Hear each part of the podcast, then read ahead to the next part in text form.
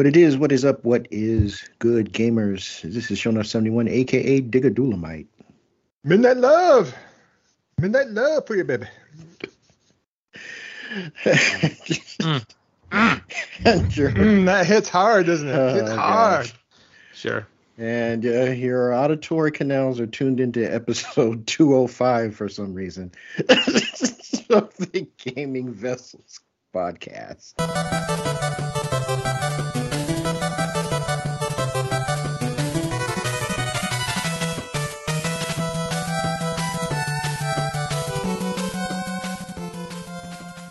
Of course, I'm not in the digital studio alone. Along with me, got my partners in crime. First on deck, it's Dez, aka the Bay Area Terror, aka the High Res Lover. Yeah. Yeah. I, I might need to change to that. If Nintendo don't be, if Nintendo keeps keeps with the shenaniganery, aka the Cat Daddy, aka that gamer stepdaddy. What's going on, bro? Not much. Just hoping and praying, hoping and praying. Nintendo we'll get to act together and give us a 1080p game, uh, game system with the next one, hopefully. Buy a Steam Deck and get that Yuzu going, and you'll be all eating good in the Yeah, I don't want that though. I know. I don't want that. That's like that's like craving a Big Mac and then offering someone a Whopper. It's like no, no. Yeah, it's a it's it's a burger, but that's not the burger I want. You know. So, but I but I appreciate it. Joe. I appreciate. That was, that was. I'm sorry. Be like the Eddie Murphy bit, you know. I want McDonald's. the sprinkles. oh my gosh. I think you just made every.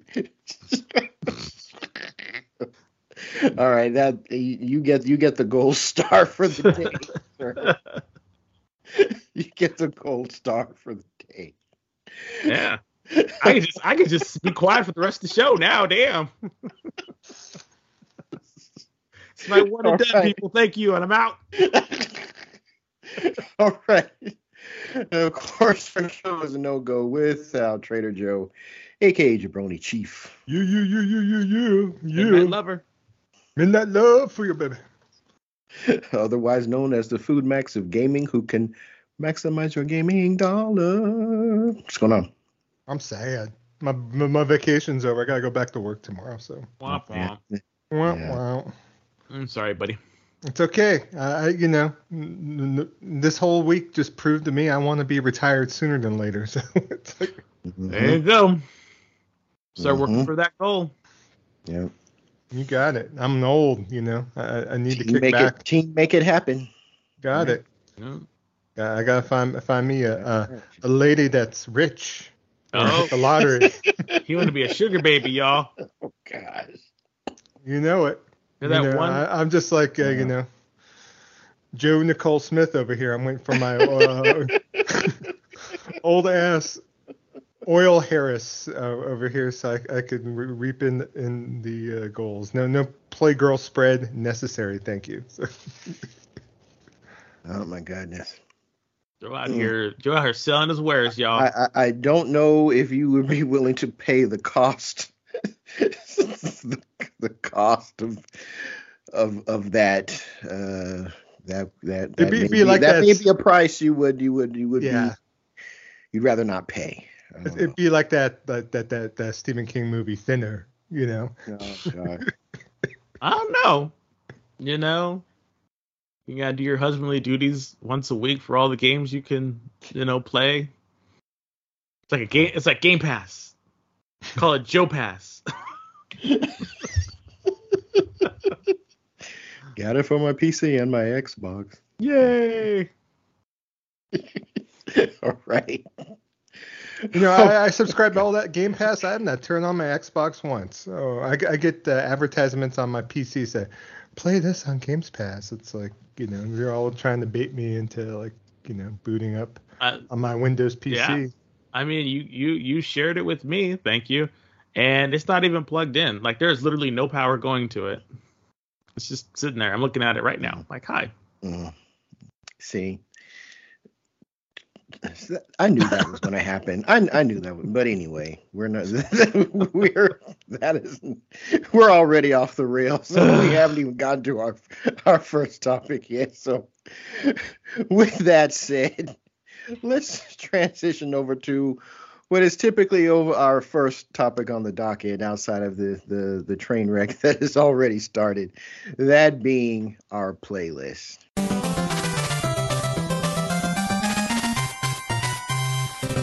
So all right, Dave, let's let's kick things off with you. What you been playing? Well, while um, I did start playing Shadowrun, uh, Shadowrun Returns, and um, that's been an interesting game. Um, it was a Kickstarter Kickstarter game about what 12, 12 years ago. Um, been a while. Yeah. yeah. it's been a while. Harebrained Schemes uh, kickstarted it uh, was funded and it came out for PC and it's uh, they got a collected edition, which is the the three games that came out of it: Shadowrun Returns, Shadowrun uh, Hong Kong, and uh, Shadowrun something other. I can't remember what the last one was called, but but there was three and it was came in a three pack, and so I got it for sale on um, on one of the PSN sales. So I got it, and then I started playing the first one because Shadowrun Returns is the first one in the trilogy. Um, although I think they're loosely connected, and um, it's what you would expect for like a mid 2000 um, RPG, you know, from a from a smaller studio. Um, it is a tactical RPG, meaning it's uh, more in lines of XCOM, which is actually I was not expecting that. I thought it was like a one of those. Um, I knew it was an action RPG, and I knew it wasn't a turn-based action RPG. I thought it was more of a I don't know. I wasn't sure what I was expecting. You're expecting you know? more of a Divinity 2 or like something kinda, like kind of like that. Where where but it's but it's but it's more it's it's more rudimentary than that. And I think that's it's a it's an entry level is uh, the the the, the bar, barrier to entry is very very low in it, and I think it's just because of the systems that were put in place. You know, um, all the all the classes are there from the tabletop RPG and uh, the systems are fine. Um, you you have two action points uh, per character, and then you can either shoot a gun, punch someone, you know, or activate a spell or an ability, and that's one action point, and then you can move. Or if you don't move, you get two action points to attack or do your moves, and then and then your specials. There's no mana bars or anything like that. Your specials or stuff are just on a cooldown. So it's really kind of easy to to play, and the the the AI is not terrible. You know, they do they, they do flank you and stuff. Um, and uh, it's not a bad it's not a bad game. Um, it's it's very basic as far so far. Like, I'm still in the the opening opening uh, bits of the game, but it's a pretty straightforward revenge tale. Like you know, one of your friends you know dies and you have to find out who killed him and and go to Seattle and and that's kind of where it takes place. And you get you know various different um, clues and and various different uh, option or dialogue trees to do certain things. And so uh, actually it's, it's not that bad. So and if this is how the first one is i'm really wondering how the other two because they basically just built on it each one. So so i'm, I'm excited. Um i definitely will will play more of it. Um uh, to my knowledge, I think this is the weakest one of the three, and that's just because it was the first one. Um, so we'll see. So I'm definitely going to uh, play more of it and see how it goes. Uh, the second game that I played, which was funny because uh, when I went to I, I went to Fresno uh, on Wednesday and I hung out with Joe, I I'm rearranging my uh, my game room office space and I had a shelving unit that uh, I gave to Joe. So I, you know, drove down there and, you know, hung out with him and dropped it off. And we we were he was watching the the the game because he's a huge baseball fan. So we were watching the game and I saw we, we he's watching it on his computer, and I was um I was going through a Steam library and King of Fighters '98 Ultimate Match Final Edition came up, and I was like, ooh so uh, Joe and I played a couple of rounds of that, and I was like, "Wow, I, I I won some, he won some. I was definitely out of practice. I haven't played with those characters in so long.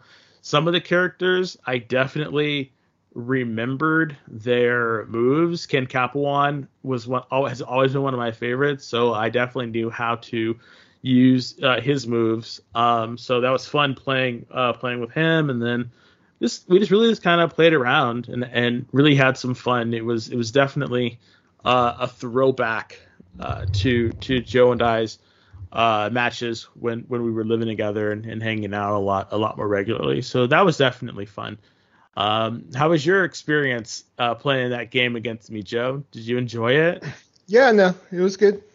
It was good. I enjoyed myself. It was uh, quite a bit of nostalgia, and I love fighting games, and so you know it's a point that that's something I'll probably talk more in in my section, and we have another little addition we'll talk about later about fighting games in general too as well. So yeah, so why don't you why don't you continue on because those are the only two things that I played. Um, I didn't. I ended up not playing uh, Monster Hunter uh, this week. So why don't you continue on?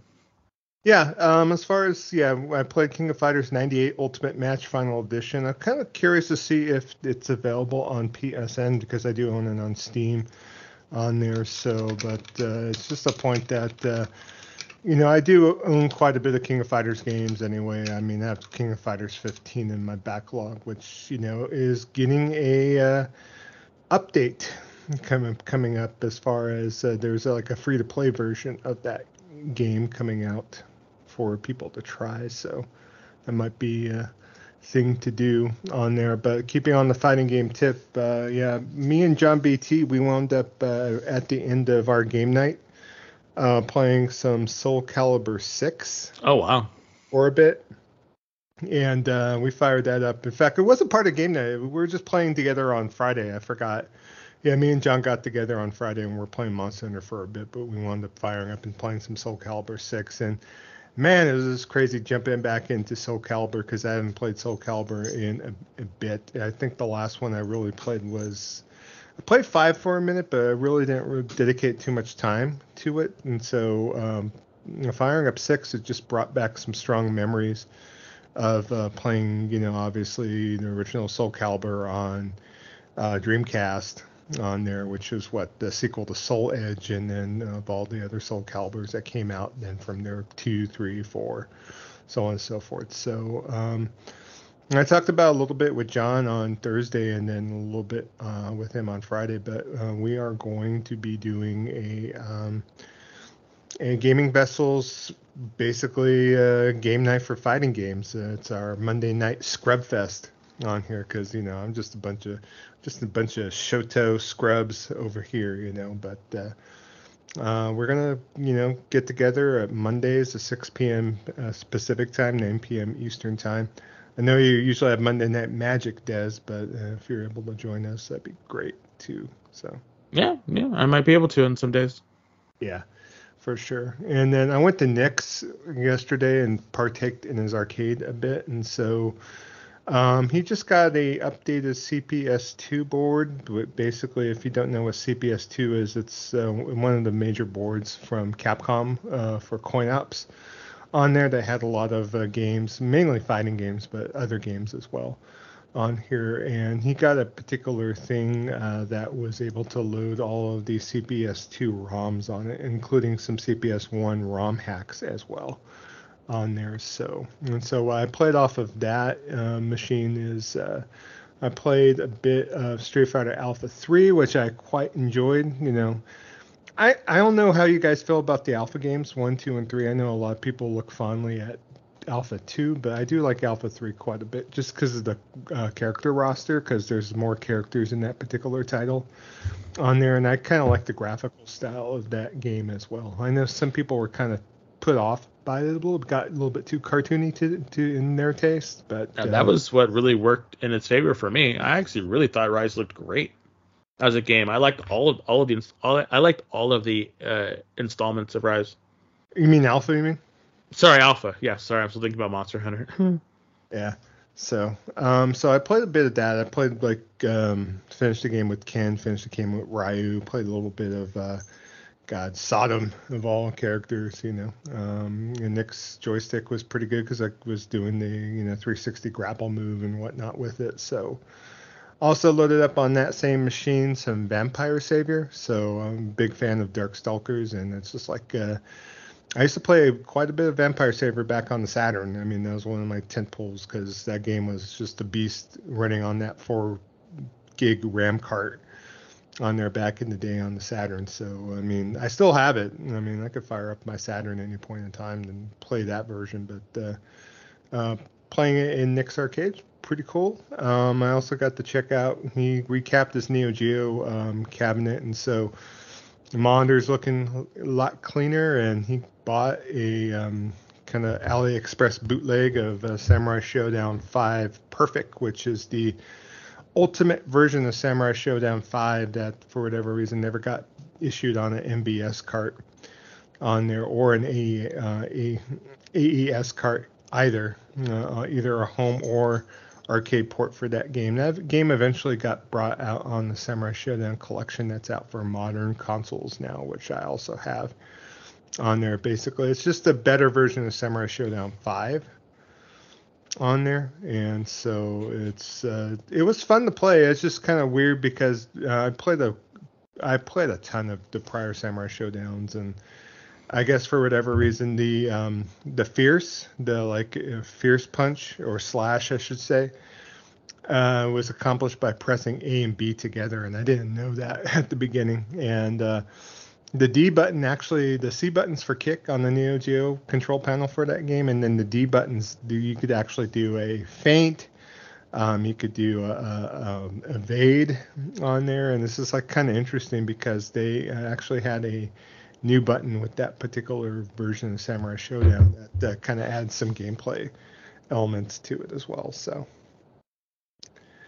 so so kind of curious. I, I, did boot up uh, Samurai Showdown 5 Special on my PlayStation, but I do have access to Samurai Showdown 5 Perfect. So wouldn't mind taking a look at that. You know, kind of checking that out and going from there on that. So as far as games I played throughout the week, you know, I had my week off, but you know, lo and behold, do you think I played anything different than what I promised to play? No, because I want to play more Monster Hunter Rise, so that's what I did. And in fact, I was kind of running out of things to do a bit, so because at least the last time I checked, I think I'm Hunter rank like 157.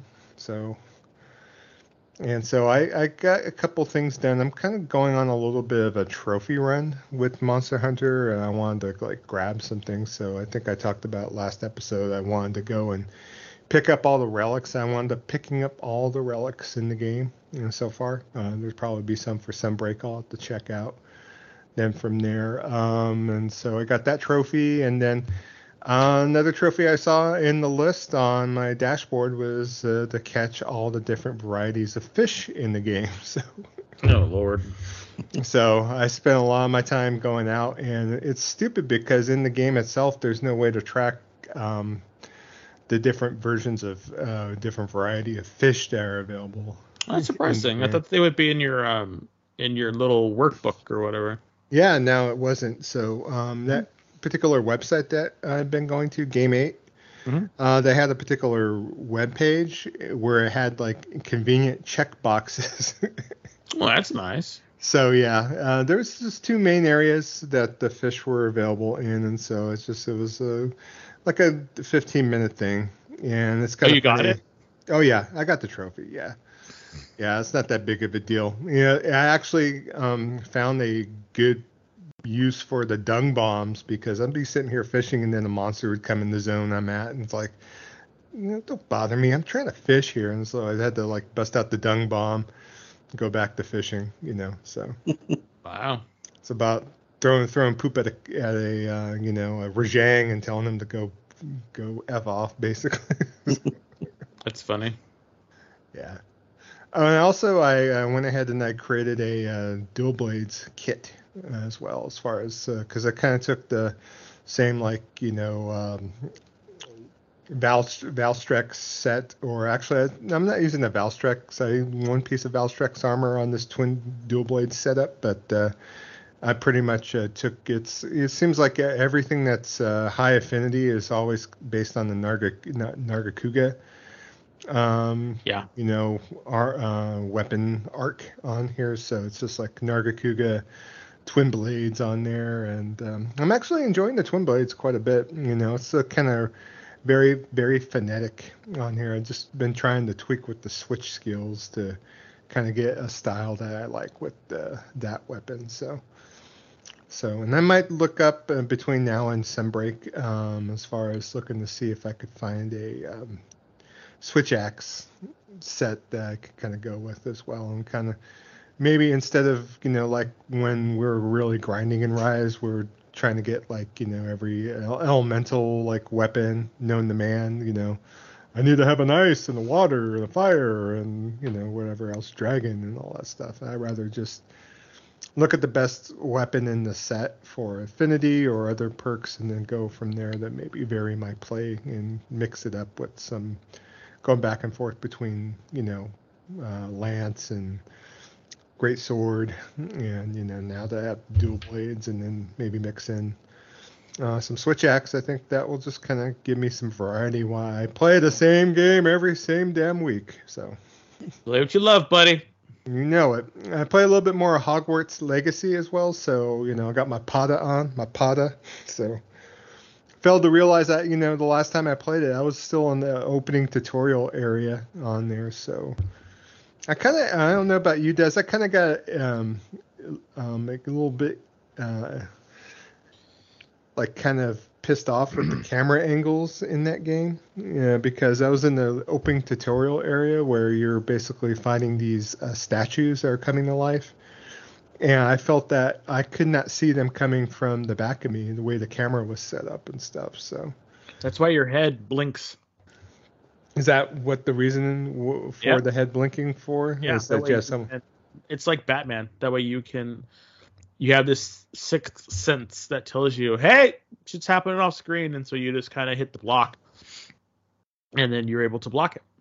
So yeah, so I, I mean I get what you're saying, but that's definitely why it's that way. So Yeah, I mean, I was in what Vault 12 at the beginning of the Yeah. game on there, and so I just I just felt the uh, uh, it should have uh, maybe have panned out the camera a little bit more on there, and that way I could see everything moving around, or you know something I need to adjust to. So now, obviously, I haven't encountered any further like activity with the game. I basically went to uh, uh, Hogwarts and I picked my uh, you know house on there, and then from there, and I'm at that section of the game at the moment. So, what house did you get?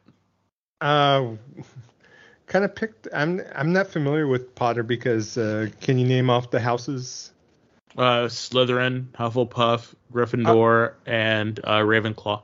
Okay, yeah, I think I was supposed to go to Slither, whatever, at the beginning. Slytherin. Yeah. But I said no, I'll be Hufflepuff, Hufflepuff instead. So. I could see you being a Hufflepuff. Yeah. I could see you being a Hufflepuff. I went Ravenclaw, so I felt like I uh, have no idea what I just said.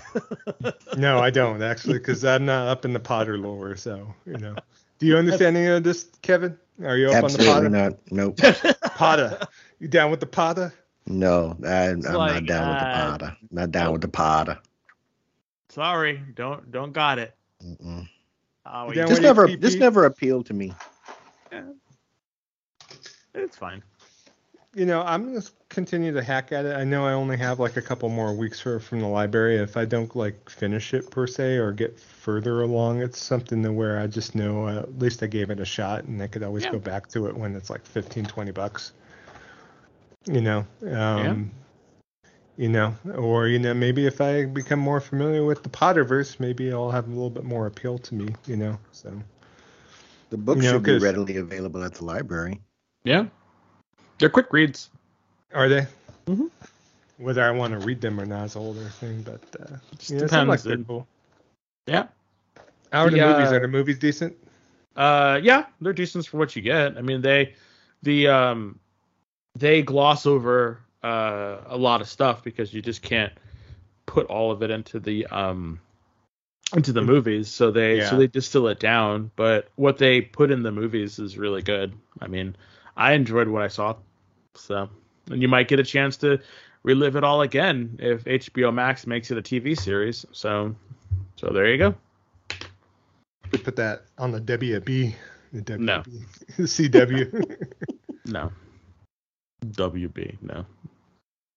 So All right. Well, that's it for me for the playlist. So, Kev, what have you been up to? What you've been playing? Uh, not a whole lot. Um, I have Dead Island 2. Oh, I intended to play it, but know, I only got as far as the installation because, as usual, I started I started the installation fairly late, and I conked out. So it, it's installed, ready to go, but I haven't had a chance to really, well, not really do anything, do anything at all other than install and update the game. I did, however, uh, play some Dead Space remake, and I got to a I got to a level. Uh, the um, oh, and I, I was about to say the name of the level, and I don't remember if this was part of the original. I think it was, but I don't believe it was as extended as it was in the remake. And it's it felt like it felt this is like the first cr- critique I real critique I have of the game. That section felt like a whole bunch of filler. Like Mm. what you have to do, you you have to destroy this uh, this giant monster that's polluting the air inside the uh, Ishimura, and in the in the original game, I think you had to do like two or three things, and then you were on to the next section. Well, in this game, they extended it to eight sections in which you're running up to these. Uh, they they used to be humans. Now they're just these diseased pods that are just spitting out poisonous gas. You have to stab them with this uh, vaccine that kills them and also uh, reduces the the the poison in the air some type of way. So instead of doing this maybe three times, four times, you have to do this eight times. And you're only going between maybe two or three sections of the same level because the you had like you you do one part then you have to free up a section in the elevator then you have to go up here and down there and up here and down there it it, it just really felt like busy work everything I had done up to this point felt like I was moving toward the end goal, i.e., just you know, just trying to survive.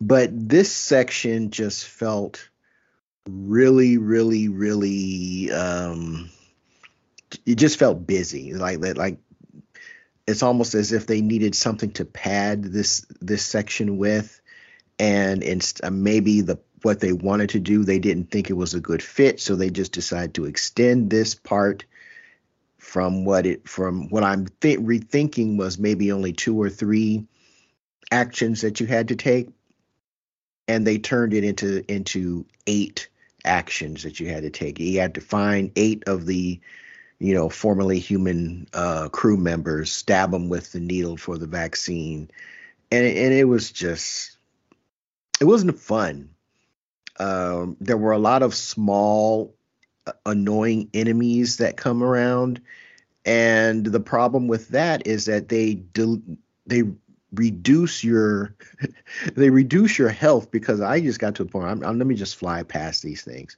and that works. But okay, man, I this has got to be the last dude I need to stab. Nope, you got one, another one. Nope, you got another one. Nope, you got another one and I'm running and I'm or flying past these uh, little annoying enemies because you can't really see them because you're in a in a in a in a, in the sections that you're in are very dark.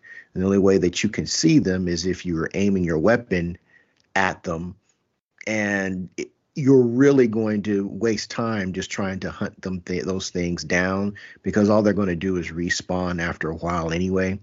So it was just a very annoying section. And uh, i got past it and i'm in another section that's a little bit better but it kind of follows the same kind of the same pattern as the uh, the section i just described. So i'm just hoping it's not and uh, it doesn't overstay its welcome. Uh, i think that's probably the best way to say it But I also played Street Fighter 6 demo.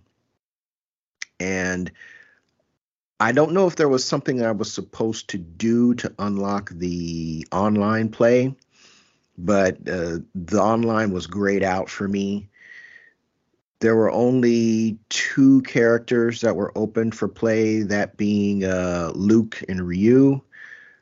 I got a chance to run through uh, Luke's section, and I really hadn't given him like a whole bunch of uh, uh, too much consideration when thinking about what what character or characters I was going to start the game with.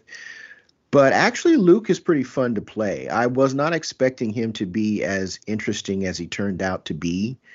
Um, he's he's a he's got he's a mid range, kind of a mid range fighter. Uh, I've heard a lot of people say he's like Ken and Ryu. I, I don't. He, he has similar moves, but you can't play him like Ken and Ryu, really. Um, his his uh, fireball, or what he calls a sand blast, if you try to play that like the standard Shoto, you're not going to get very far because it's got variable range. Um, he is um, he depends a whole lot on mid to close range combat to uh, to get, and he hits he hits like a like a truck. He's got very high damage and I, am kind of thinking about maybe maybe starting things off with Luke uh, because Ryu and Luke were the only characters available. I didn't get a chance to play any of the other characters that were in the prior uh, demo that that came out not too no, not too long ago. But Luke was pretty fun. Um, and when you load up when you load up the game, there's a section where there's a section I think that takes you to the open world hub, and I think that was grayed out too. But the the only thing that you had available to play was local. Um, like I, I could have started a like a local match, a one-on-one match, but the online was grayed out. And again, I don't know if there was something I was supposed to do, like maybe complete Ryu's uh, quest or it's not really a quest it's just introducing you to the fighters. Um, but i didn't do that. Uh, you know it's like i, I already kind of sort of know how to play Ryu's, so. But the one thing i did one thing that that the game does a good job of doing is introducing you to the new mechanics that being the drive meter what they call the uh, the eight drive because there's eight small little it's one bar but it's comprised of eight sections. And that allows you to do your your drive moves. And it's kind of you have a drive uh, parry which is uh, medium punch medium kick hit together. And then you have your drive attack which is kind of like an almost like a what i would almost call it like a haymaker move and um, it's it's it's that's that's interesting because it's almost like a rock paper scissors type of deal. I wouldn't say it would it would be unwise to throw out the uh, uh, or drive move raw, like unless you're unless you're making it part of a combo or you've already got your opponent stunned because you've got too many options available available to you to counter it. Like you can do a drive parry, which doesn't take up your drive meter at all, but in fact it replenishes it. Uh, or if someone is throwing one your way, you can counter with another drive move of your own, which is kind of odd because you've the, as someone is starting the move, you can counter by doing the drive move against it, and the counter seems to, at least that's what the the training section was alluding to. It seems to show that the counter drive is always going to beat out the first executed drive, which just kind of seems a little a little odd. Uh, I don't know if it's character specific. I don't know if some characters have quicker counters than others but it, it's it's interesting. But I'm I'm really gonna it's really going to be uh, interesting to see how that mechanic kind of plays out. In my opinion, just from what I what little I experienced in the demo, I see the drives as being um, basically like a counter move to people who are just throwing them out raw, or perhaps a defensive motion, like perhaps you uh, were hit by a normal and the recovery is enough for you to maybe uh, kind of like almost it kind of almost like a combo breaker from uh, Killer Instinct. Be a way to interrupt like maybe a slower moving uh, harder hitting normal as part of a combo. Maybe you can do something like that with certain characters. Uh, but any but i am definitely looking forward to digging more into that game. It it it looks pretty.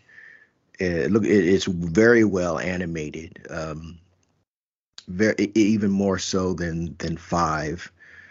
Uh, the character models are vastly improved over five, which I thought five was better than four, but I didn't think it was that much better.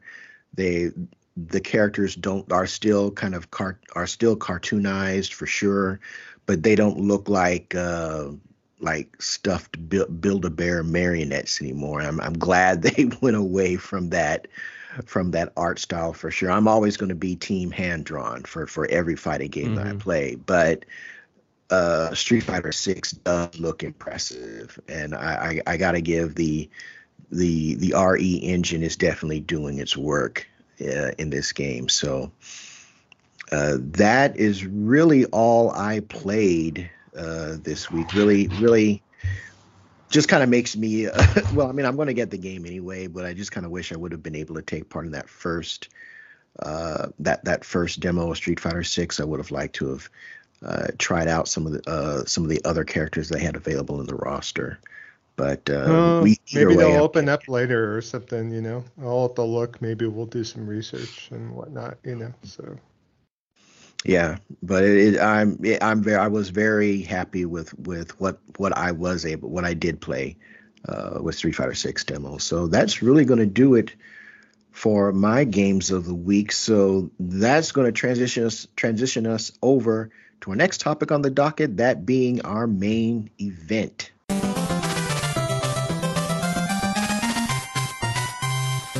Right, Dez, you got the mic, bro. All righty. So, for this episode's main event question, we asked, What's your opinion on the new rumored PlayStation handheld? When is portable gaming viable for you? Do you have a need to play? Do you have a need or like to play in other places, such as coffee shops or on a train, plane, bus, automobile, uh, bedroom, bathroom? Uh, let us know your thoughts, and we will discuss it on episode on this episode. Um, so John BT said, uh, at first I thought this was pretty dumb. When I thought of games like Monster Hunter Rise and how uh, throwing on a 15 and how throwing on a 15 minute now and then would be nice. So maybe I'll consider it. If it runs retro games, I'm in. Hashtag jailbreak. Okay. uh, and Rin says, I've always um, loved portable consoles because it allows me to sneak in a lot more gaming than I would normally without it. And then I feel it's always been super comfortable to play in bed or just having the ability not to have a TV to play certain games. Some of my favorite experiences are definitely playing some RPGs and fighting games on there because I can just get some extra practice in whenever and continue games uh, whenever I have the time without the commitment of needing to use a mainline kind of console or completely uh, focus myself uh, to, to completely focus myself in. Uh, John BT responded again and says, uh, personally, I only use my Switch portable when I'm on a plane. It's honestly too big, though, and I think this would be a problem with the PlayStation option. I miss having something the size of a PSP, which is truly portable, now they're like giant screens with controllers attached. Just not for me. But I'm sure there's a market because I know some people only play Switch Portable. And I have to agree with John on that one. Um, I have the Switch Portable. I bought that and I played it for quite a long time actually and and I enjoyed playing it portably like that. But I do have to agree the the giant not giant but the but the horizontal screen with the side things on the sides um, it isn't comfortable after a while, and and I don't know how um, to make it better. I did buy a a controller. Uh, well, it's a dock station where you can put a um, a pro uh, um, Nintendo Switch Pro controller and then has a screen on top of the controller.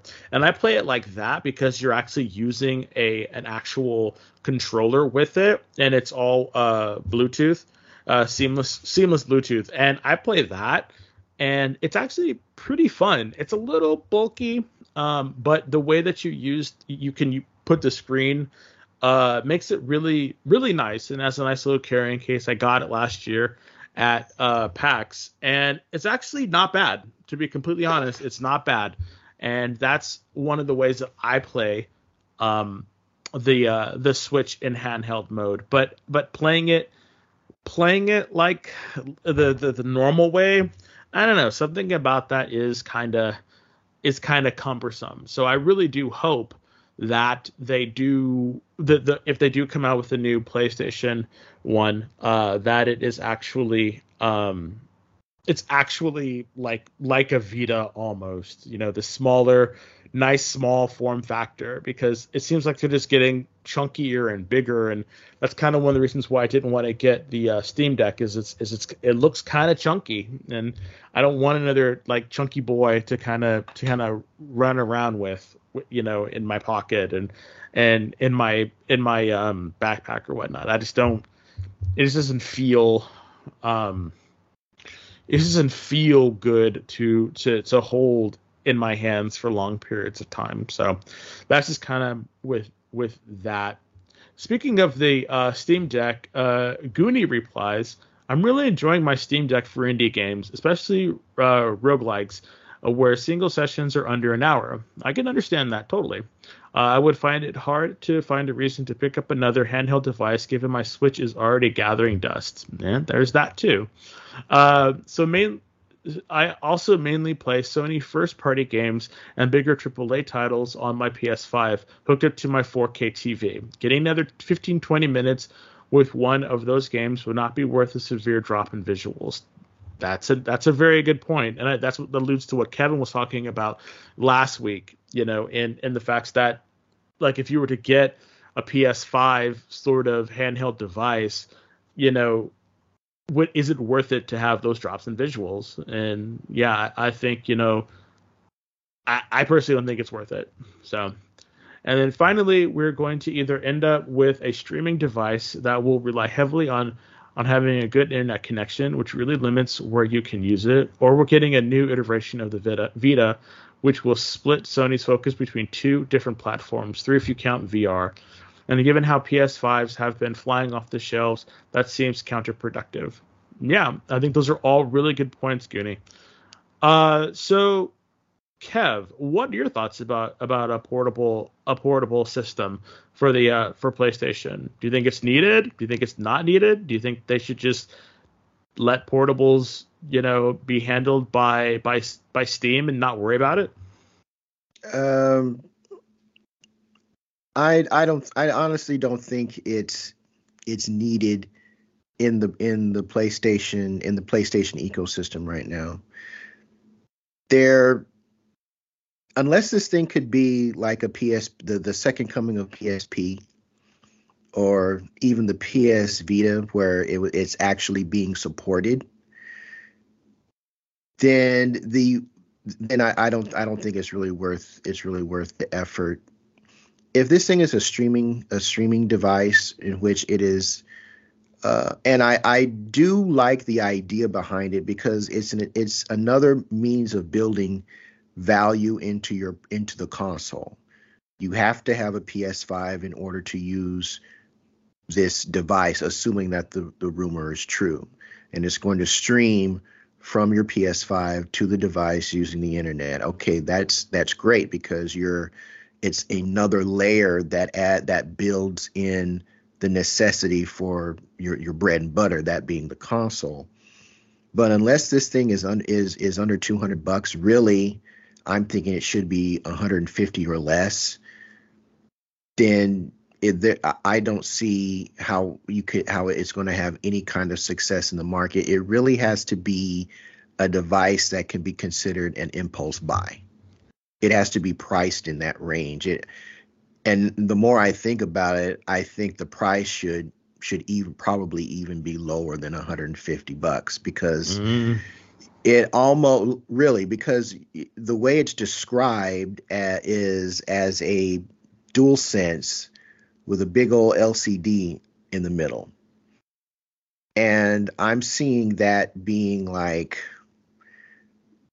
150 100 um, maybe like 130 bucks at the most yeah, I, I know I said 150 before, but I even think that's too high. Otherwise, then you, you, the the only other option that I think would be viable would be to take a look at the PS Vita and the PSP and what made those cons those uh, systems so great.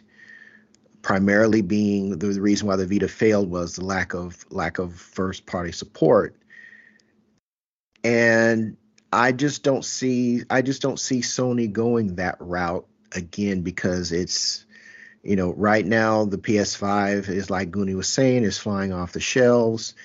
PSVR 2 is uh, is is moving units. It is a niche product, so it is not going to be selling in the amount of numbers that the the primary console is, but it, it is selling.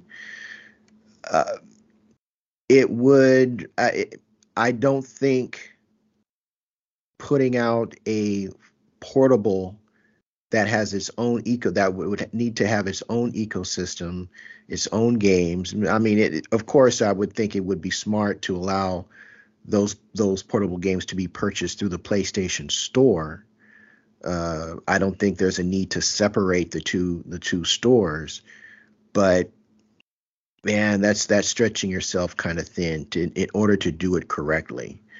And then have it, it would have to it have it would have to run. It would be a requirement for that dedicated portable to run off of the standard, the industry standard for storage media, that being the the SD, and that means that you're subject to pirate to uh, jailbreaking and it was the jailbreaking that broke the PSP's uh, viability.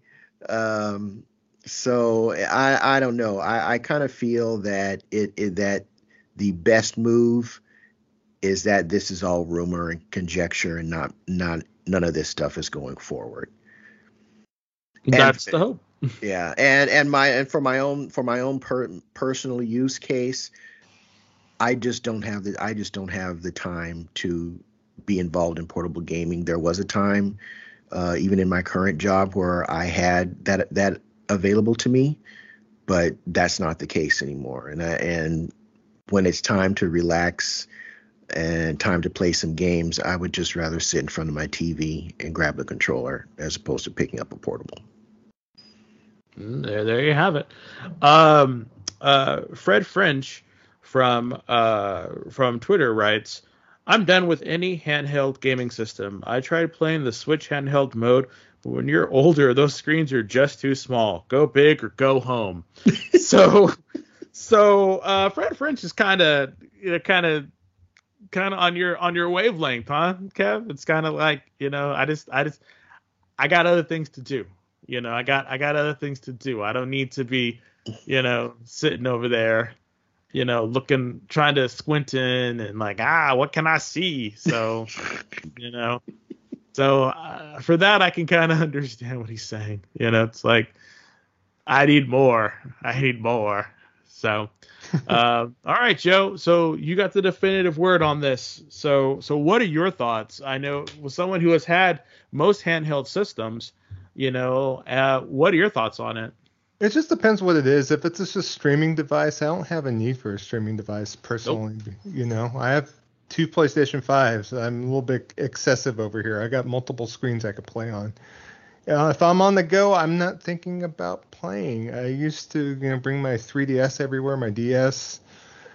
Those are por- portable enough. I could put them in, the, like, if I'm wearing cargo pants or something. I'm not going to shove a PlayStation device in a, a pocket of some sort, you know, on there. So it's going to have to be to where um, I have a need for this. You know, if I have a fa- you know, I've like my fellow host on GH Radio, which I don't know if we'll ever record again, but um, Alfred. you will. Uh, um, basically, he uses a lot of the remote play instance for both PlayStation, Xbox, you know, because he's looking to play while people have the TV where the console sits occupied. You know, they're watching TV or doing something else on there. So I could see a need there. Now, if it was totally a new platform and they're developing games strictly for the portable, uh, I would definitely be interested, you know, because I like smaller games, and especially if they made this more of a Japanese focused portable, meaning for that particular market, there might be games on that system I actually, you know, would be very interested in. So it just depends on where they're going to angle this device to and, and what markets are going to be the primary markets for it, you know. So, you know, I just have to see what exactly it is and kind of go from there, you know. I, I have no desire to get like a cloud device to play games on the go. I could easily play remote play on my Steam Deck if I really wanted to play PlayStation games on the go and do it that way on there. I don't think the US internet um, infrastructure is really built for a device like this yet. I know I could I could see where it could work in Japan.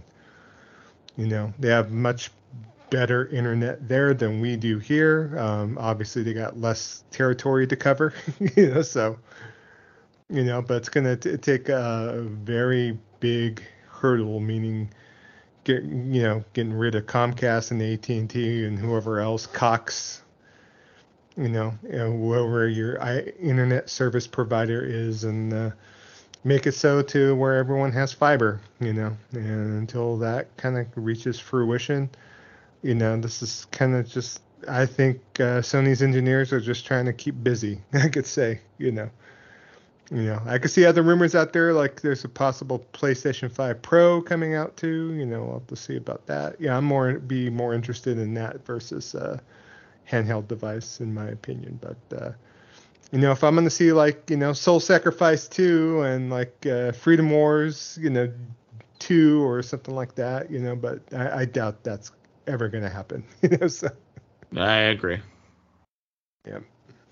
Well, all right then. So, um, who knows? Uh, all we know is that it's just a rumor at this point, and until uh, something more definitive comes out, uh, your guess is as good as mine with regards to a PlayStation Portable.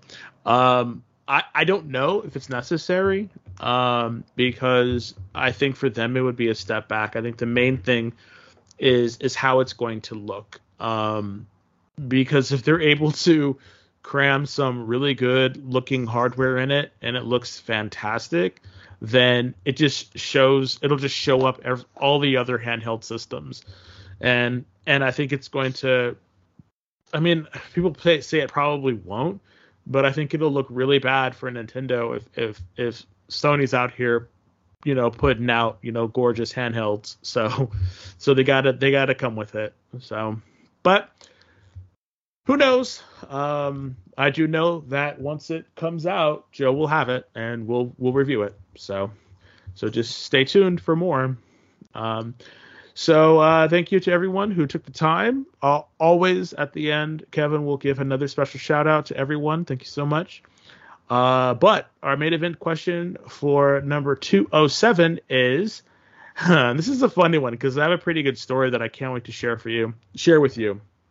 But it's uh have you ever played hooky or lied to get out of something so you could play a game or play more games? No judgments. We just want funny stories.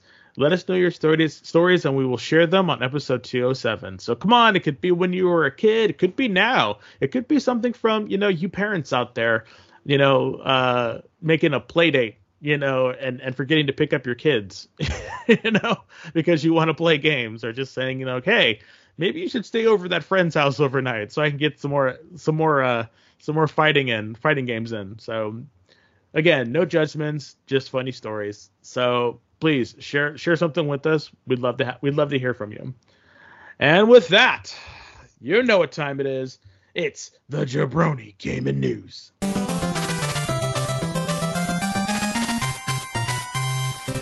All right, thank you, Dez. And first As thing I want to lead. welcome. Oh, thank you.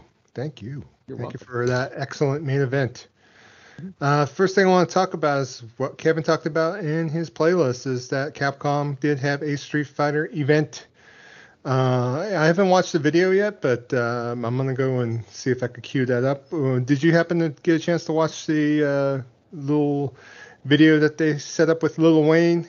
Kev? I did. I did. Yeah. I Did he do a decent job of hosting at least? Yeah, I think he did. I I don't think he's as he really wasn't utilized as much as I was expecting him to be.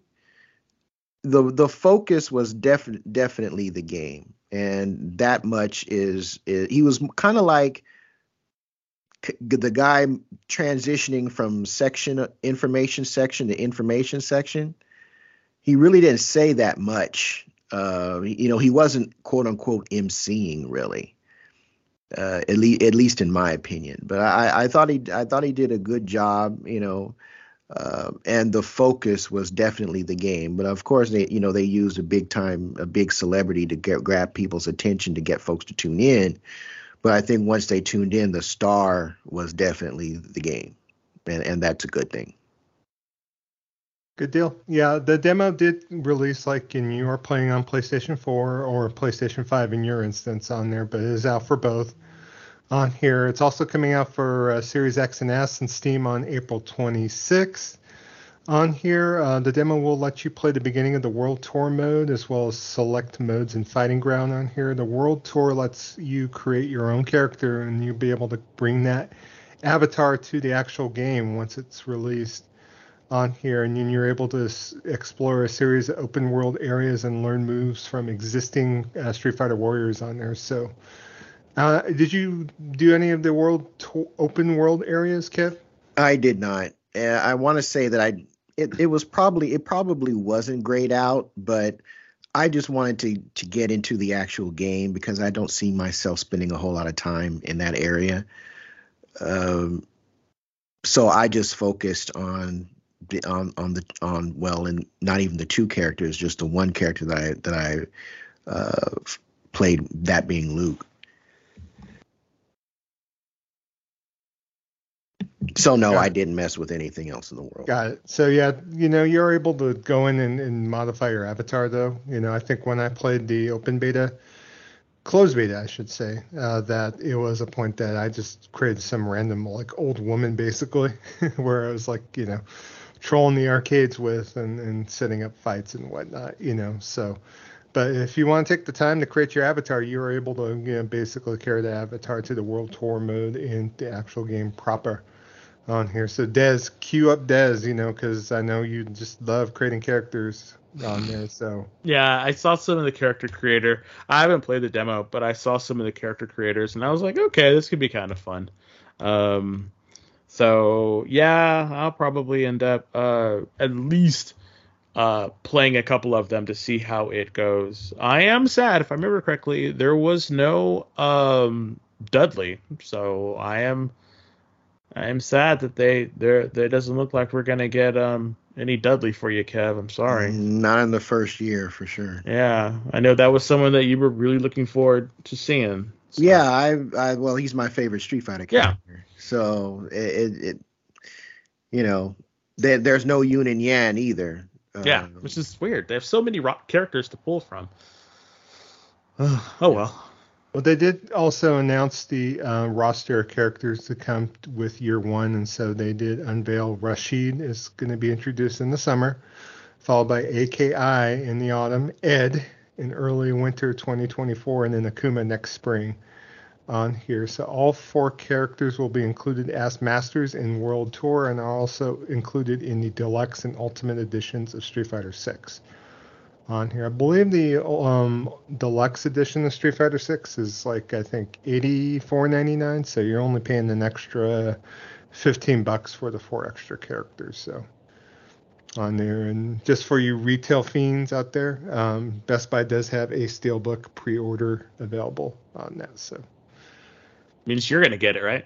oh, it's already pre-ordered. It's already done. it's already done deal, buddy. I, I was I was already going to buy the game anyway, but uh, uh, it's a point that uh, you know I had to switch the pre-order from um, GameStop over to Best Buy because of the steelbook. So And, and as far as in the um, event too, they did release a new trailer showing off World Tour gameplay, and they have RPG-like mechanics such as skill trees and consumable items. And you're all actually uh, be able to do avatar battles on here, which basically lets players fight others online using your customized character. So you can actually take your customized character into the brawl online. So, so does I mean, do your characters level up or get stronger, or do you have like points to strengthen up the characters that you create, or is it just you kit them out with with a, a preset moves from like Guile or or Ryu or or Ken or someone, and that's it, or can you actually I, mix and match mix and match them?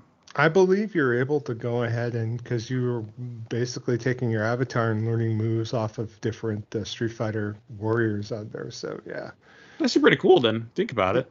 Yeah, because you, know, you take your little like you know Anna, you know whatever whatever character you create and basically go in and just create your own move set. You know, it's kind of crazy to think about it, but uh, you know, not only are you uh, you know, playing whatever character you might want to main, but you're actually able to do this world tour mode on there and kind of do uh, customize your own character basically. So. I just don't think the main character looks all that good though. He looks generic as hell. So, but whatever. That is it Luke guy. That Luke guy. Yeah, it's Luke. Uh, he well, the one on the box. Yeah. I, I, don't know if you, I don't know if you if well, they did kind of say at the end of Street Fighter Five that Luke was kind of going to be like the quote unquote main character or or or the way they kind of described it was that Luke Luke's abilities in Street Fighter 5 were going to be the building point for the systems in Street Fighter 6. So I, I don't know if he would be considered the main character. Maybe he is in the storyline. I don't know. Uh, but I was actually really surprised as as how fun Luke was to play. Oh, okay. so he's definitely going to be one in the consideration uh, pile for you know taking on my first mains. I, I was I did not expect Luke to be as fun as he was. Okay.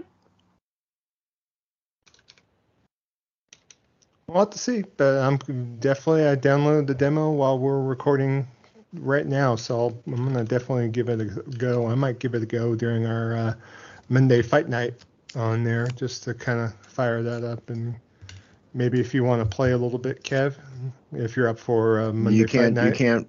I don't think you can't play online. Yeah, I play online. I what I saw was local. Oh, got it. Okay. Yeah, you can't do any online matches. Well, boo.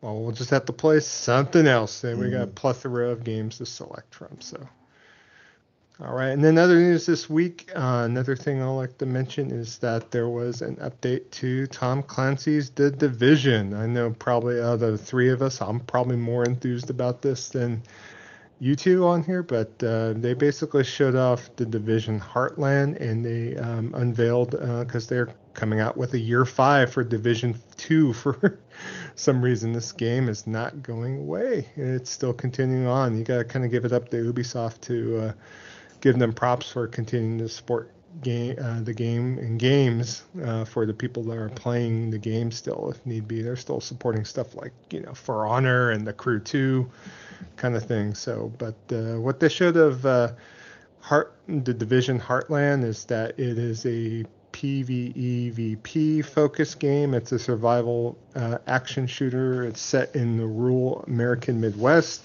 town of Silver Creek on here, and they did have a deep dive video. A portion of the video, surprisingly enough, was shown during the Keighley Fest last year, and so it looks like they almost like didn't like show everything, and they still have this portion of the video because it looks like it's the same damn shot. it's kind of crazy, but uh, this game has been in development for years now, and so it's like you know I'm kind of anxious to see what exactly is going on with it, but it seems like they have a small team working on this, and um, you know. I'm hoping it actually gets released because it's like you know a lot of these Ubisoft projects, um, unfortunately, wither away and die on that between like Beyond Good and Evil 2. Um, you know, you look at XDefiant, which is in a, another closed beta at the moment. Uh, there was another uh, kind of looter shooter uh, in the vein of uh, Apex Legends that Ubisoft was working on. They eventually canned, and so you know, I'm eager to see what this is. It is free to play, so I don't know. It's from what I read, it's that you, if you don't want to do the PvP stuff, you could focus on the PvE stuff and just do the PvE stuff because the PvP stuff is, you know, fighting at night, your quote unquote dark zone type. I'm never going to a dark zone with you again. Oh, you're gonna go to dark zone with me, or you're gonna No. have the time of your life Never in the dark again. zone with me. Oh yeah. Never again. So, you, would you play Heartland, Dez, if if you could just play the PVE stuff, or what, Uh, what do you think of it? I would play it if you play it. That's I'm that's definitely gonna. I'm Like, I wouldn't play play it. I wouldn't play it by myself. I have no desire to play it by myself. So if I was to play it, you'd have to be all like, you know, hey, let's play it, and I'd be like, oh, okay, you know. But other than that, nope. it. they, they have a one big mainline hub to this game too, which before you know, uh, if you played Division One to Division Two, you were just basically going to different neighborhoods, and there's a hub in an individual section of a of a city, you know, in the, in the hub of the area that you're supposed to be in. But this game does have just one main area where all uh, player characters kind of convene at. So it's kind of if you want to consider it almost like the tower in Destiny or something like that, it's comparable to that. So, so I mean, kind of again, it's free, so that's Yeah. kind of why I'm like, well, you know, it don't hurt nobody. Ain't gonna hurt nobody to Now- try and play it, y'all. I actually got interested in Division Two fifth year that they talked about. So they have some seasons going on for that. That's going to start in June. Uh, so season one's called Broken Wings, and so I'm not going to accuse them bad, uh, Mister Mister. What they don't want you to take those broken wings? Nope. Learn to fly again. You ain't gonna learn to fly again, Joe? Le- learn to live so free. Yes, it's not. I mean, for you free. could. Till you hear the voices sing. Yep. The book of love is gonna open up. Set you free, Joe. Of course. Yeah. Play, yeah. pl- Yeah. Players. players playing broken. Players playing Broken Wings can sample the mode early by participating in a public PC server test, which was happening over the weekend on here. So, but yeah, they have a new roguelike mode called Descent as well. So, season two called Puppeteers will feature a new incursion to take players to uh, place to confront the cleaners. Oh my God, the cleaners! and then. Season three, Vanguard will see players return to New York City to discover new revelations about Aaron Keener, because you know Aaron Keener is the big bad in this He's game. He's the baddie guy. Yep, and his new rogues, and then season four, Black Diamond will have new story DLC, which is to me is like okay, let's put the exclamation points because you know after Warlords in New York, there hasn't been really that much story beads. I know what I think. Fei Long, no, Fei Long. I forgot the You name of the said Fei character. Long. Wow. You're all about this. You're all about this uh, Street Fighter. I think so. Yeah. Fei th- Long. Wow. That was a that was a throwback, dude. I'm trying to look up the name of the baddie now that went bad. And there's the female it's Fei Long character. now. It'll never be Fei Long. Fei Long's gonna come in. He's gonna he's gonna he's gonna have on a bulletproof hoodie without a shirt, doing dragon kicks with bullets, dragon kicking bullets out the sky. Can't escape it, Joe. You can't escape it now. I can't escape it. Oh, okay. So that's what I'm thinking. I'm thinking Fei Long versus, you know, Aaron Creeder. Is that the is that the evil guy's name? Aaron Keener. Aaron Keener. Aaron Keener. I can see it. I can see it. I'm like furiously. Like, it's uh, okay, dude. You can put it in the put it in the uh, on the Discord. Come on. Okay. Well, continuing on. Uh, yeah. Um, Division season four has new story DLC. Uh, featuring adding new zones, main missions, and a whole new in-game structure. So to me, that kind of given me a little bit of a uh, uh, wherewithal where I re-downloaded Division 2. And Oh, Division damn. 2 is like, you know, like 150 megs on PlayStation. It's like ginormous. Yeah. here, but Well, they got to make all that room for Fei Long. So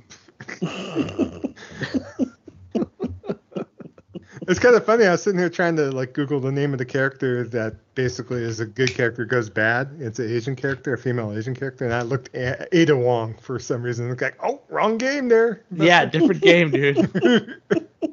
Close though, but Well, Close, yes. wrong game. Alrighty, so uh, and you're and you you're just completely checked out, right, Kev? You're like, oh, I'm done. yeah, I figured. Okay. yeah, I, I I just couldn't get into the division at all. I need to. I'm like, I I think it's great, you know, that people are like adding more stuff to these games, but it seems like people are just really super scared to make a sequel to anything nowadays. It's just like, I guess because you know it's more you got to add stuff, you know, you gotta. It's just more shit you got to do, and I think people are just like, I don't want to do that, you know, I don't want to have to, I don't want to have to uh put marketing or put do another team or any other stuff. So I mean I guess I can understand that, but at the same time I'm like, just come on, please, you know, come on. Just, I, just fi- I finally found it. It's Fade Uh-huh. Law. Faye Lau. Ugh, okay. Not Fei Long, but you know, You happy? Feel better? You can go to sleep now? I can go to sleep. Yes. Okay.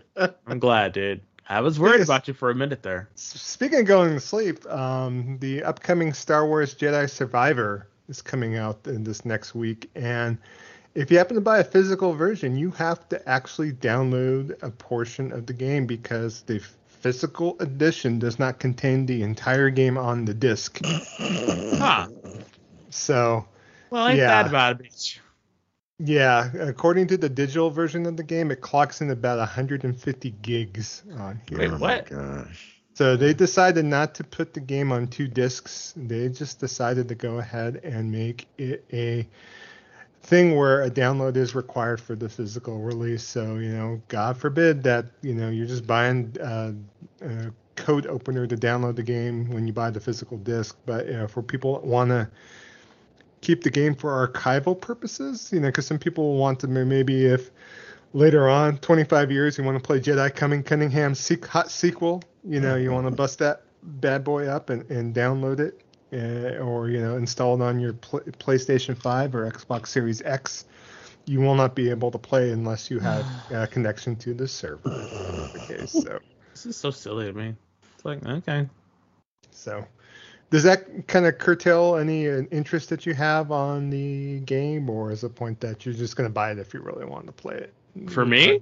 Yeah. I mean, I'm just gonna buy it. Like, I I want to play it. I like the, I like the first one, but at the same time, while the first one was really kind of cool, I need them to like.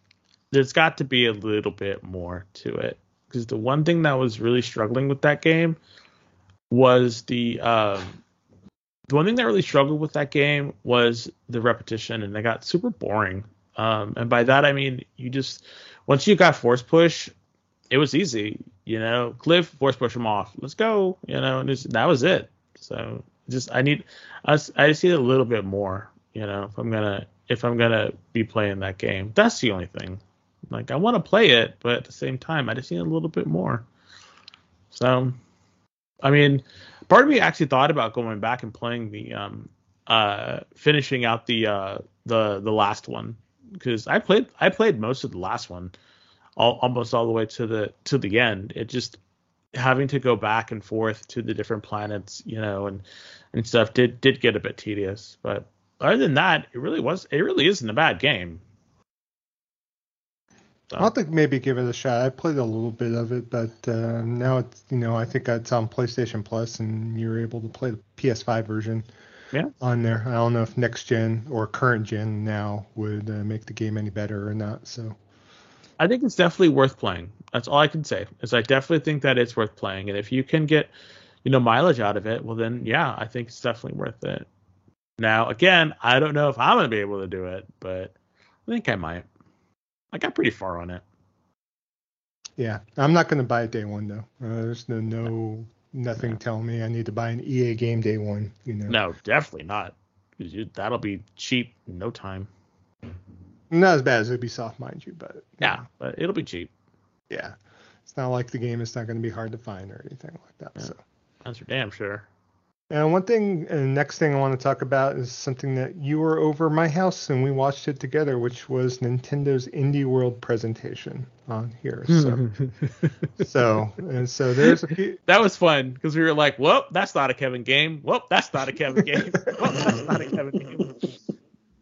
You know, and there were so many people who were just like, you know, of different countries. I was like, so many like, you know, Norwegians and Swedish people and stuff. I'm like, oh, okay, that's cool. Lots You of know? games with cats and puzzles and lots of of quote unquote cozy, cozy, cozy, cozy games. games. Like, well, okay, we got another cozy game coming in. Mm. yep.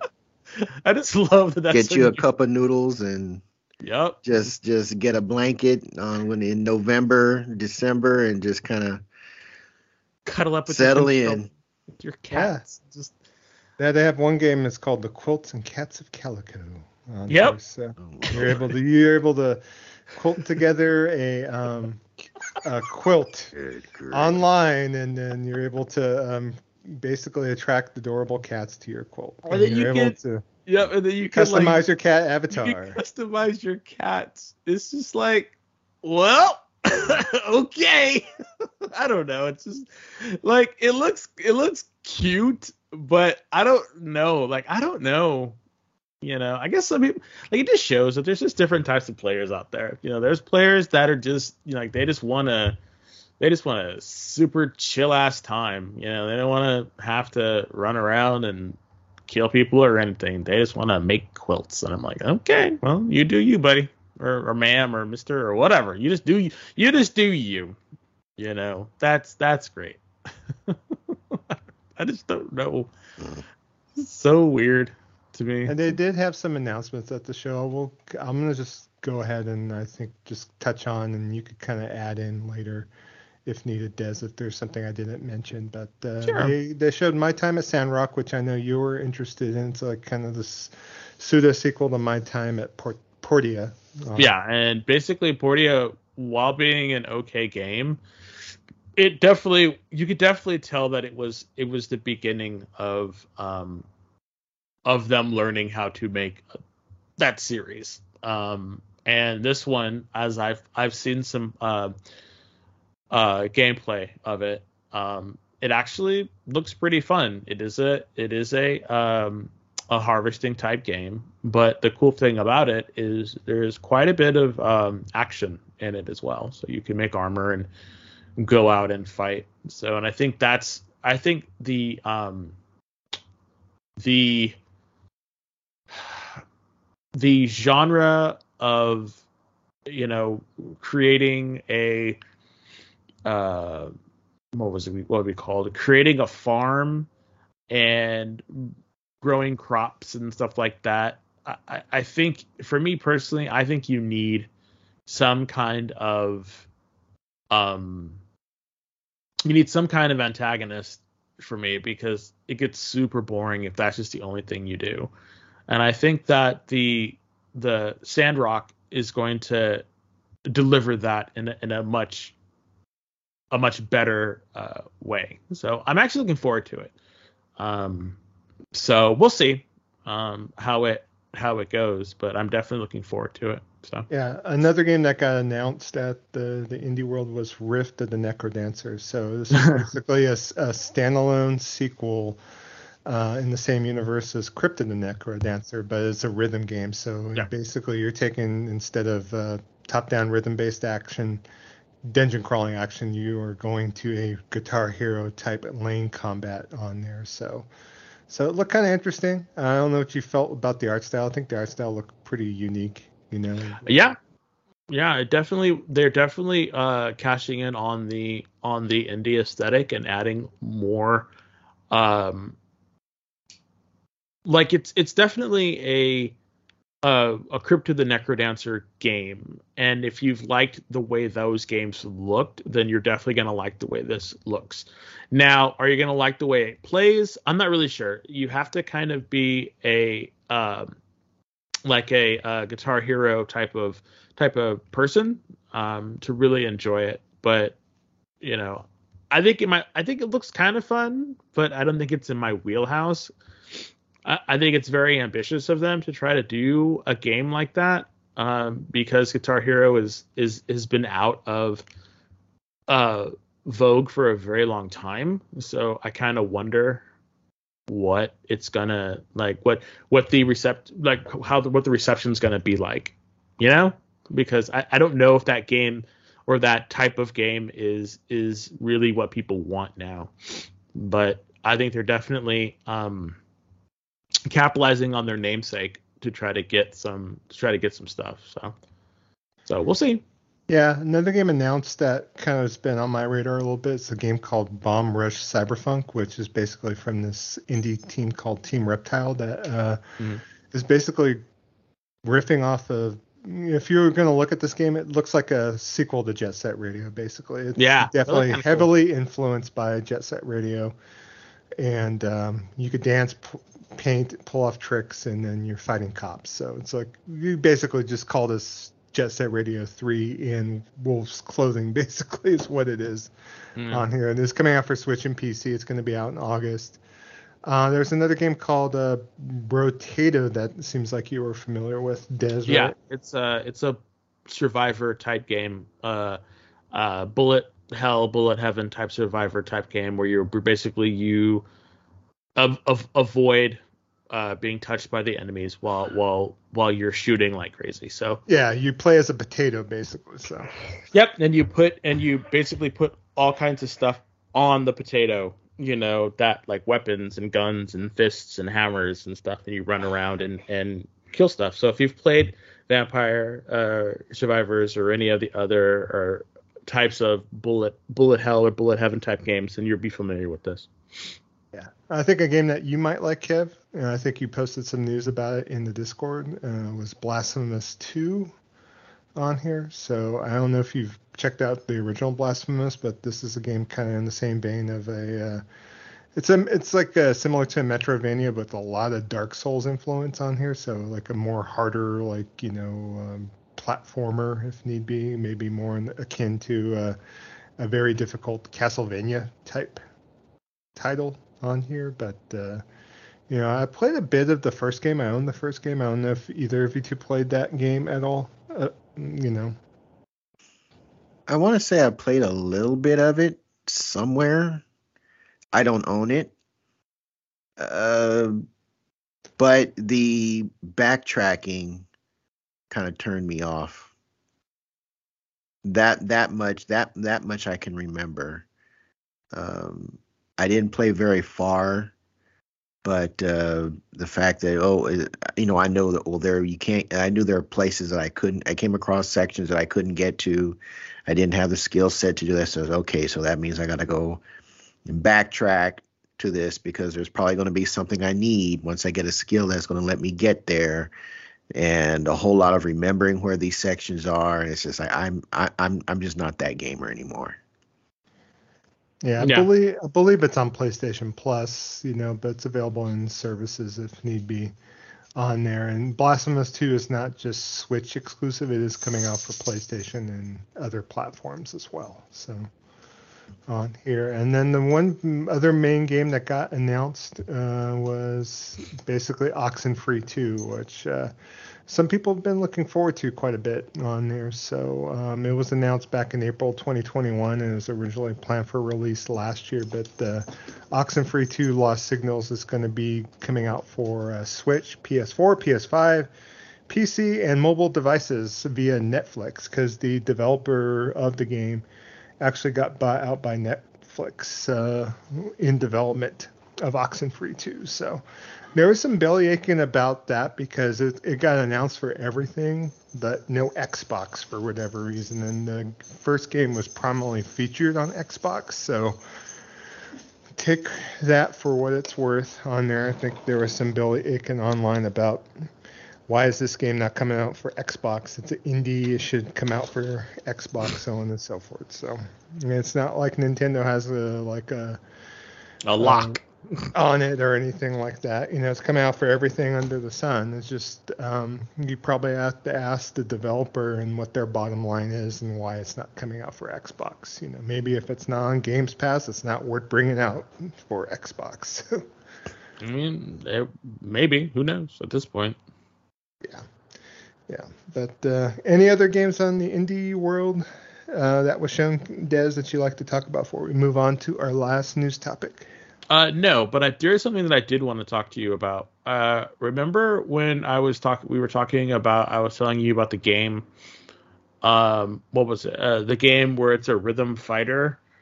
Uh, like, like it's like literally like you're throwing punches at each other and blocking. Oh yeah, yeah. Did you remember the name of that? Yeah, game? it's called God of Rock, and and I it made me think of of you because it's um it's a rhythm based fighter in which every every um every beat that you miss is a successful punch on your opponent right? And every beat that you get that you both get is a successful block. So it's this sort of like you know building up a combo meter and then you build up uh fighting um moves. And if you do a certain amount of moves against against your opponent you basically you know knocked them out.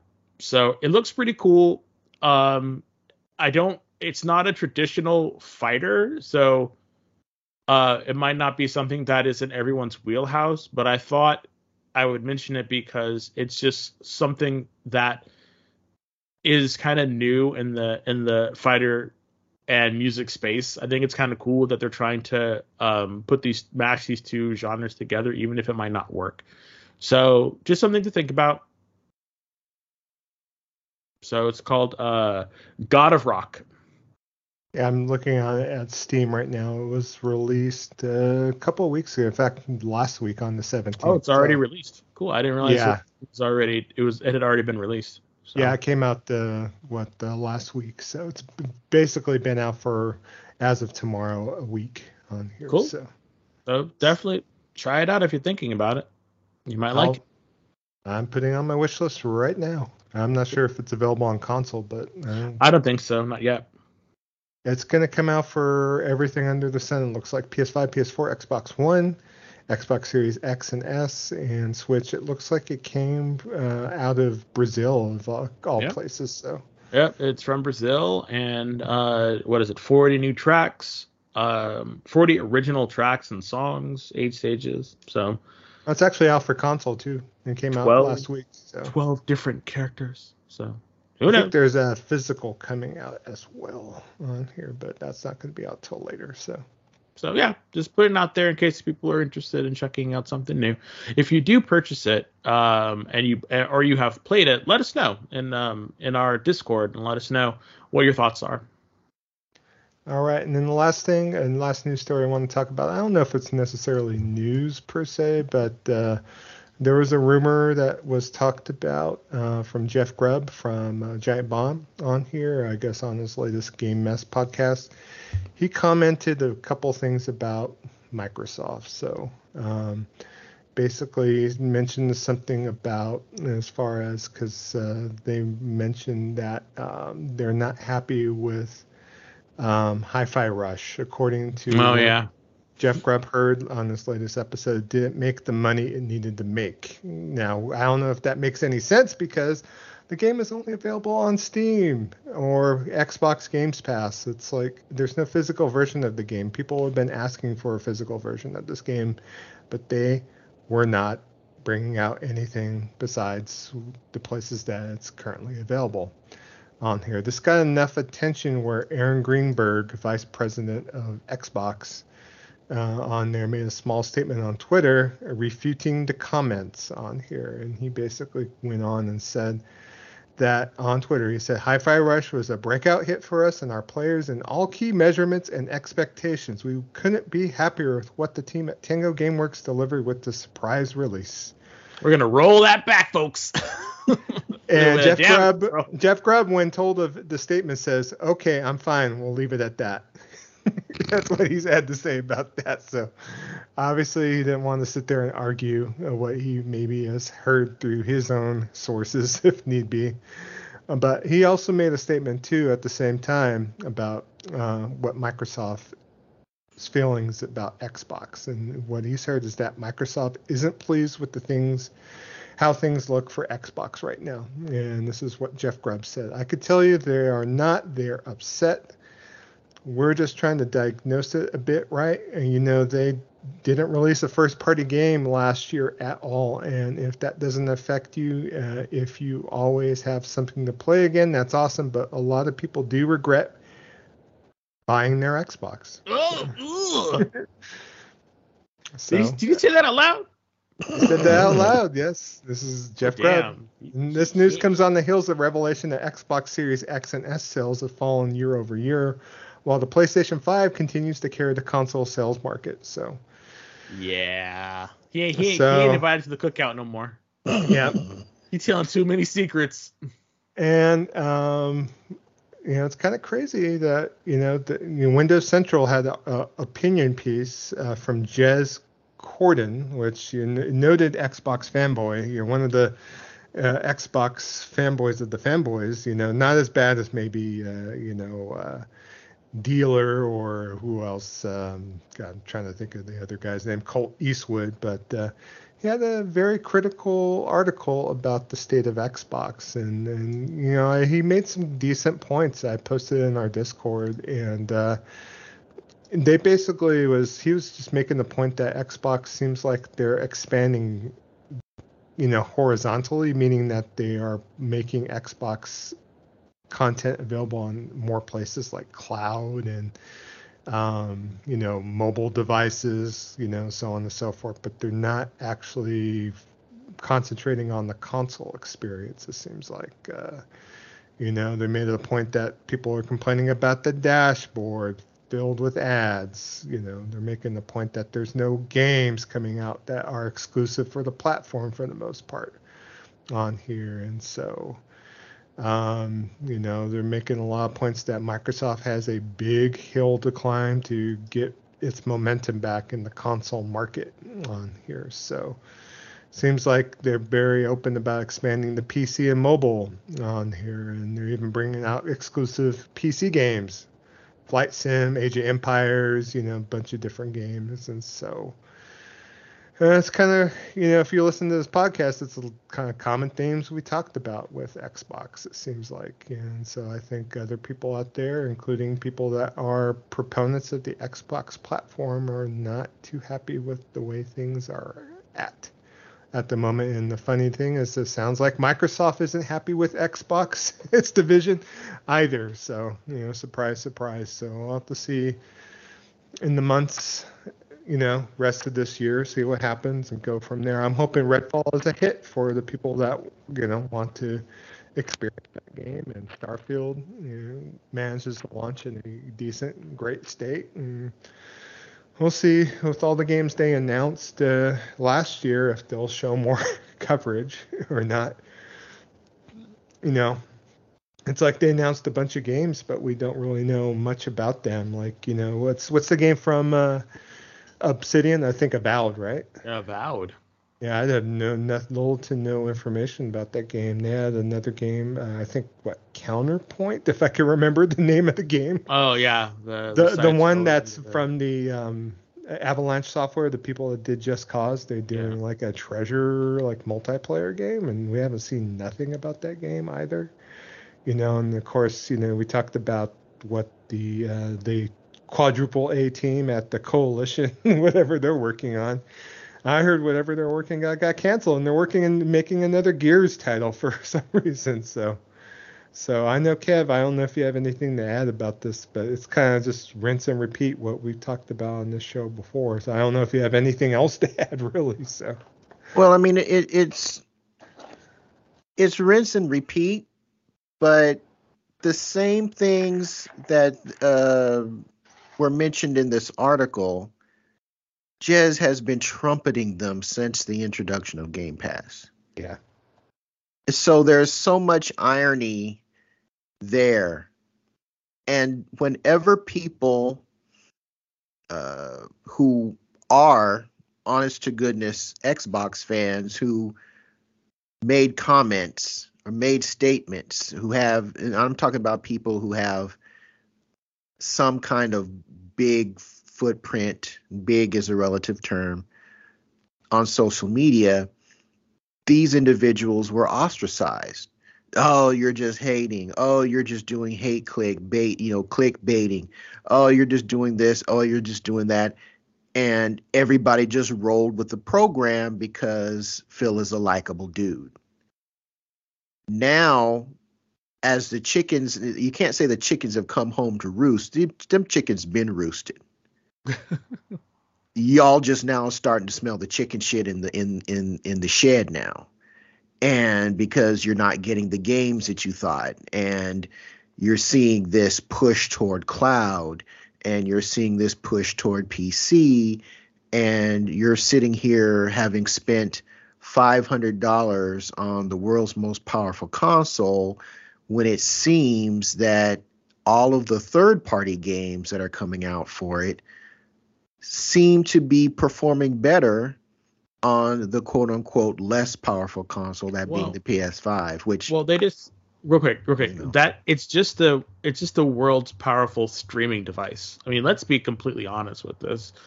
You know, these folks were were were sold a bill of goods that's just not it's it's just it's just not there. You know, and and I, I was very shocked. The one thing that Joe said that shocked me was there was no first party games that came out last year. And that really took me by surprise because I was like, there's got to be at least one, right? Uh, Pentiment came out, so but you know. But come not... on, that's not. That came out in December, wasn't it? But that's yeah, not December, a, yeah. That's not a that's not a game that you buy a five you know plus hundred dollar uh, system for. No, that is uh, See? Like, uh, no. Uh, indie indie title. It's yeah, not. It's like no. But you know, we've been, I, you know, I, have been saying this. A whole, a whole bunch of people have been have been saying this already. The problem with Xbox is that the community doesn't speak up, and I'm talking about the people that actually care. You know, the I care to a certain extent because when I think of Xbox, I'm thinking the original. I'm thinking mm-hmm. the 360. Yep even with the Red Rings of Death, it was still the platform that I played most of my games on. Yeah. And they the things that Microsoft used to do, everything was attached to the console. It was the console pushed first. Then when they decided, okay, we're going to transition to PC, even then that would have been cool if you're making it equal across the board. But then when you start putting out games for PC, not bringing them over to the console, and then you're pushing this move for cloud, and then your biggest one of your biggest games shows like a joke, that being Redfall, it looks like something you would play on a tablet. Mm-hmm. It, it, it's just not a good it's just not a good look. And that doesn't take anything away from the series. I'm i'm, I'm only speaking from the series x. I'm not even considering the series s uh, with my argument. That's not taking anything away from the series x as a, as a console. It's a good kit. It's not as good as ps5 from an engineering standpoint that's why the PS5 tends to outperform it in frames per second. And if there is a benefit that the Series X has, it's in resolution. But even that is not it is you know if you're looking at a 4K TV, it's going to be fairly it's going to be fairly negligible. The the the problem is that Microsoft has stepped away from the console platform. And really, and tons of other people have already said this. So what I'm saying is is is by no means, uh, you know, a discovery of any kind. They are preparing the way for themselves to become a big third party distributor. I think. When you're stepping away from the console, when you're pushing PC, when you're pushing cloud, and you're telling the and you're telling the trade commissions around the world that oh our, well our real focus really is is is is you know people playing you know they're making deals with these streaming companies that I've never heard of. And I consider myself fairly in tune with the game with, with gaming and giving them 10, 10 year deals with Call of Duty. Is anybody playing Call of Duty streamed on on these on on these other streaming? I guess they are, but but these pushes and these moves, and then seeing how Redfall not only looks, but how it's going to perform on console is just layer upon layer upon layer of proof that X that Microsoft is really trying to step away from the console and that they are looking to become a, a true a true third party uh, content provider. And I, I, you know, of course they're not going to say, "Oh, we're you know we're working on where we we have planned." I, I, that doesn't. I don't think they're going to stop supporting the Xbox console as a whole. I think they'll continue to support it, meaning if your console breaks, you'll always be able to send it into Microsoft. But the way I see this is, at some point, they're just not going to not going to make new consoles because it's just not selling. Sega. exactly. I had to say it, but yeah, it just seems like I go to a retail establishment. All the Xbox games are languishing on the shelf. Um, there's not a big, you know, separation between Xbox One and Xbox Series. It's really hard to distinguish what makes, even on the shelf, is what what's considered a Series game, what is considered an Xbox One game. It's you know at least PS4, PS5, you know, you got a PS4 disc, you know, you have the blue case with the PS4 logo on it. It's a PS5, you know, you have your particular the white PlayStation case. 5 with the white with the white insignia, you know. There's a good degree of separation there uh, between platforms at least. Xbox you don't really know. In fact, I could, I I'd have to really concentrate and look at cuz if you go and buy like say god forbid Battlefield 2042 there is an Xbox Series version of that game, and then there's an Xbox One version of that game. So, and the only thing that's different is just is instead of saying Xbox Series, it just says Xbox One. Everything else is the same. It has the same logo on the side of the case, whole nine yards. So, GameStop has um, Battlefield 2042 for the Xbox Series on sale right now for $1.49. So, hmm. I'm good. Yeah. yeah. So, and, and I've I've I've said this already, but I I have the Series X, but I think this is probably going to be my last Microsoft made console that I buy. If they come up with with an update or to the series, or if they come out with their next generation, it, I just don't see myself getting one if things may continue the way that they're going they're going to continue. And i don't see any sign that that's going that their current course is going to change. I agree. It's kind of crazy. it's sad. it's sad yeah. People were making the point too because i remember when the console first came out they were talking about the memory card extra storage it being quite innovative, but right now Xbox Series X and S owners are really in a bind on here because if you want to get the two terabyte memory card for the Xbox Series X or S, it's on sale right now for two ninety nine ninety nine, where originally it was three ninety nine ninety nine. So, and because it's pri- pri- proprietary, basically you are stuck with that one solution, or that's it. Where you could go and get a two terabyte memory expansion for PlayStation. They're got, gone down as low as 120, 125 bucks now. So yeah, Joe Joe installed mine. Yeah, well, PlayStation learned from the Vita and its proprietary uh, storage solution. They learned that that's not a good idea. And again, when at, when Microsoft announced, "Hey, we're going with a proprietary solution," the same people that would rip on that were ripping on the Vita for it being proprietary, who had no intentions of getting the console anyway, were were ch- championing championing championing this as a brilliant move by Microsoft because the ease of use is going to make it great. And it's like, well, but if because if it's proprietary, that means you've got a built-in premium on the price mm-hmm. because that's the only way to get it. Oh well, no, no, no, no, no, no. Well, well, I, I, I don't, I don't, I don't want to have an, I don't need an engineering degree to upgrade my my internal SSD because all I do is just plug it into the back of the console. Yeah, I know. Like the noted uh, Xbox fan Lefty Brown was asking me whether you void the warranty by installing the uh, extra memory into the PlayStation 5, much like the PlayStation 4. She told him yes.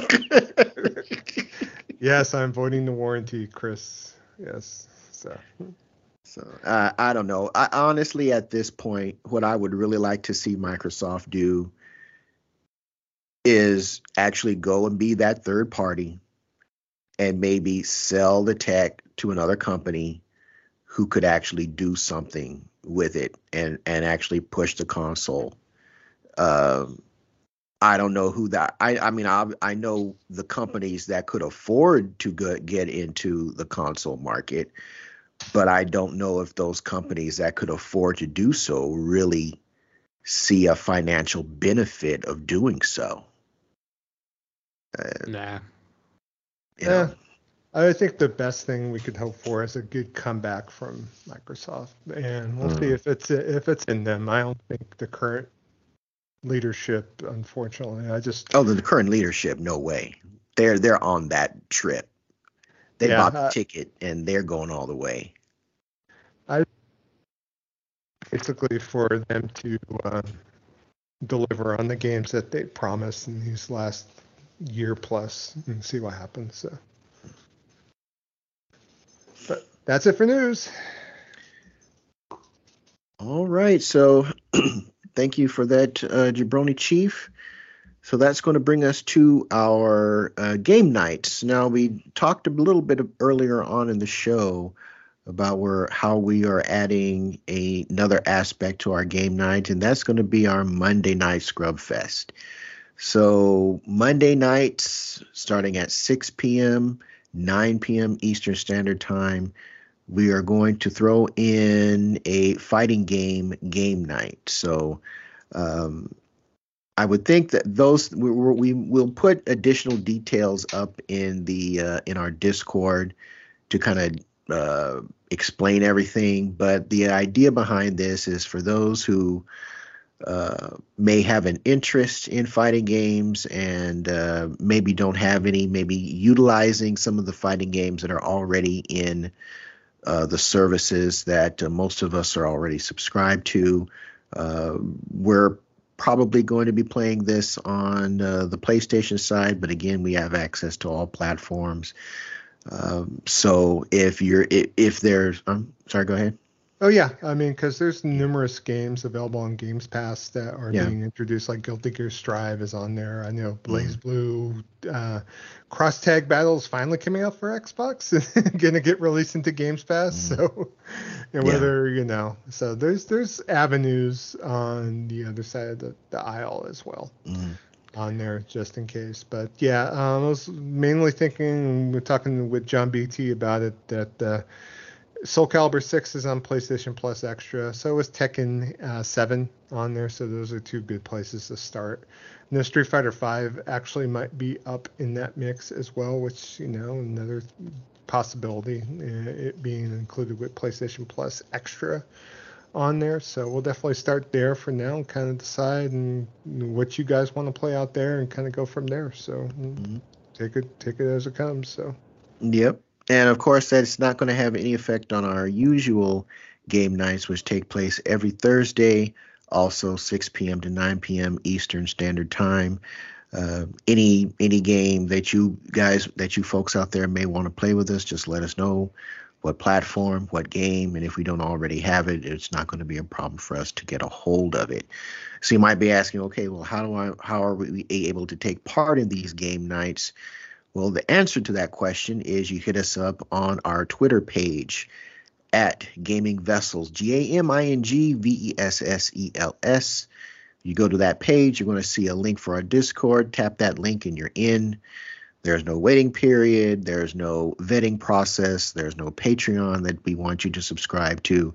Uh, just be a good person who likes talking about games.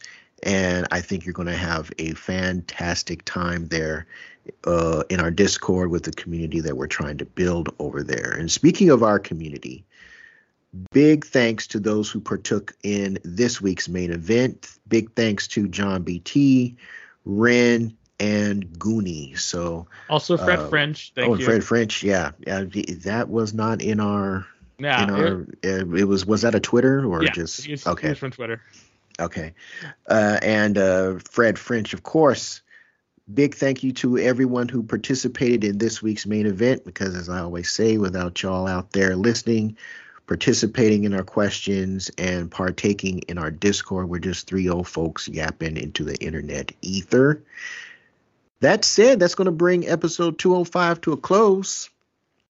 So for Dez, aka the Bay Area Terror, aka aka the High Res Lover, aka the Cat Daddy, aka that Gamer Stepdaddy, and for Trader Joe, aka Jabroni Chief. Yeah, yeah otherwise known as the Food Max of Gaming, who can maximize your gaming dollar. I'm Shonuff71, aka Digga Dulamite. That purple bling bling, yo. Midnight love for yo, baby.